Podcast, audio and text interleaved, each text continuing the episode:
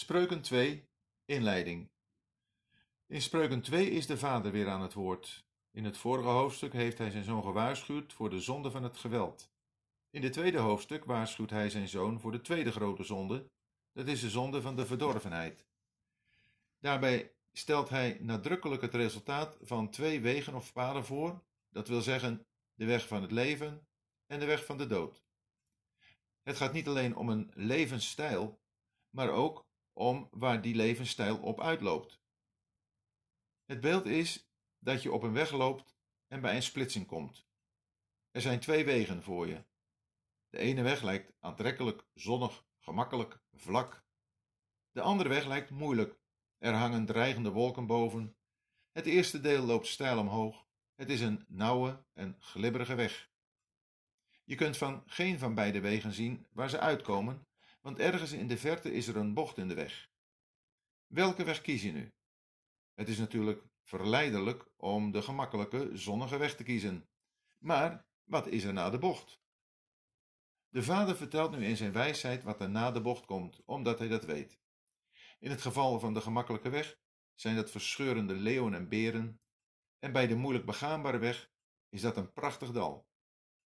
De vader zegt tegen zijn zoon dat hij niet de weg moet kiezen die naar de verscheurende dieren leidt, maar de weg die naar de rust leidt.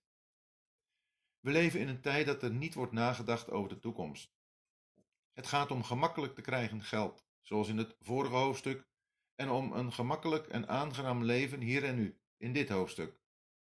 Jonge mensen maken zich geen zorgen over de toekomst. Hier en nu en direct genieten, daar gaat het om. Wie dan leeft, wie dan zorgt. Het is de mentaliteit van pluk de dag en laten we eten en drinken, want morgen sterven wij. Natuurlijk is het na de dood over en uit.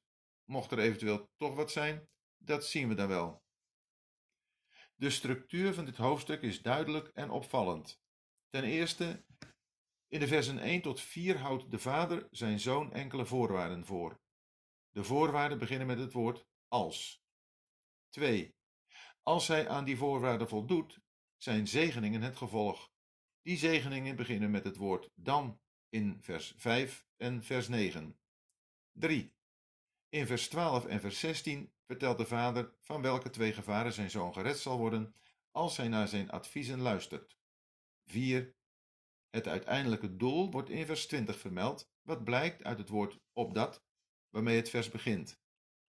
In het Hebreeuws is dit hoofdstuk één lange zin die in zes delen verdeeld kan worden. 1. Als je luistert naar de wijsheid en haar zoekt, versen 1 tot 4. 2. Dan zal de Heer je wijsheid geven, versen 5 tot 8. 3. En je zult van de kennis genieten en die uitleven, versen 9 tot 11. 4.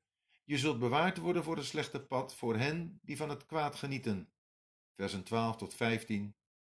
5. En je zult bewaard worden voor de verleiding van gemakkelijke seks, versen 16 tot 19.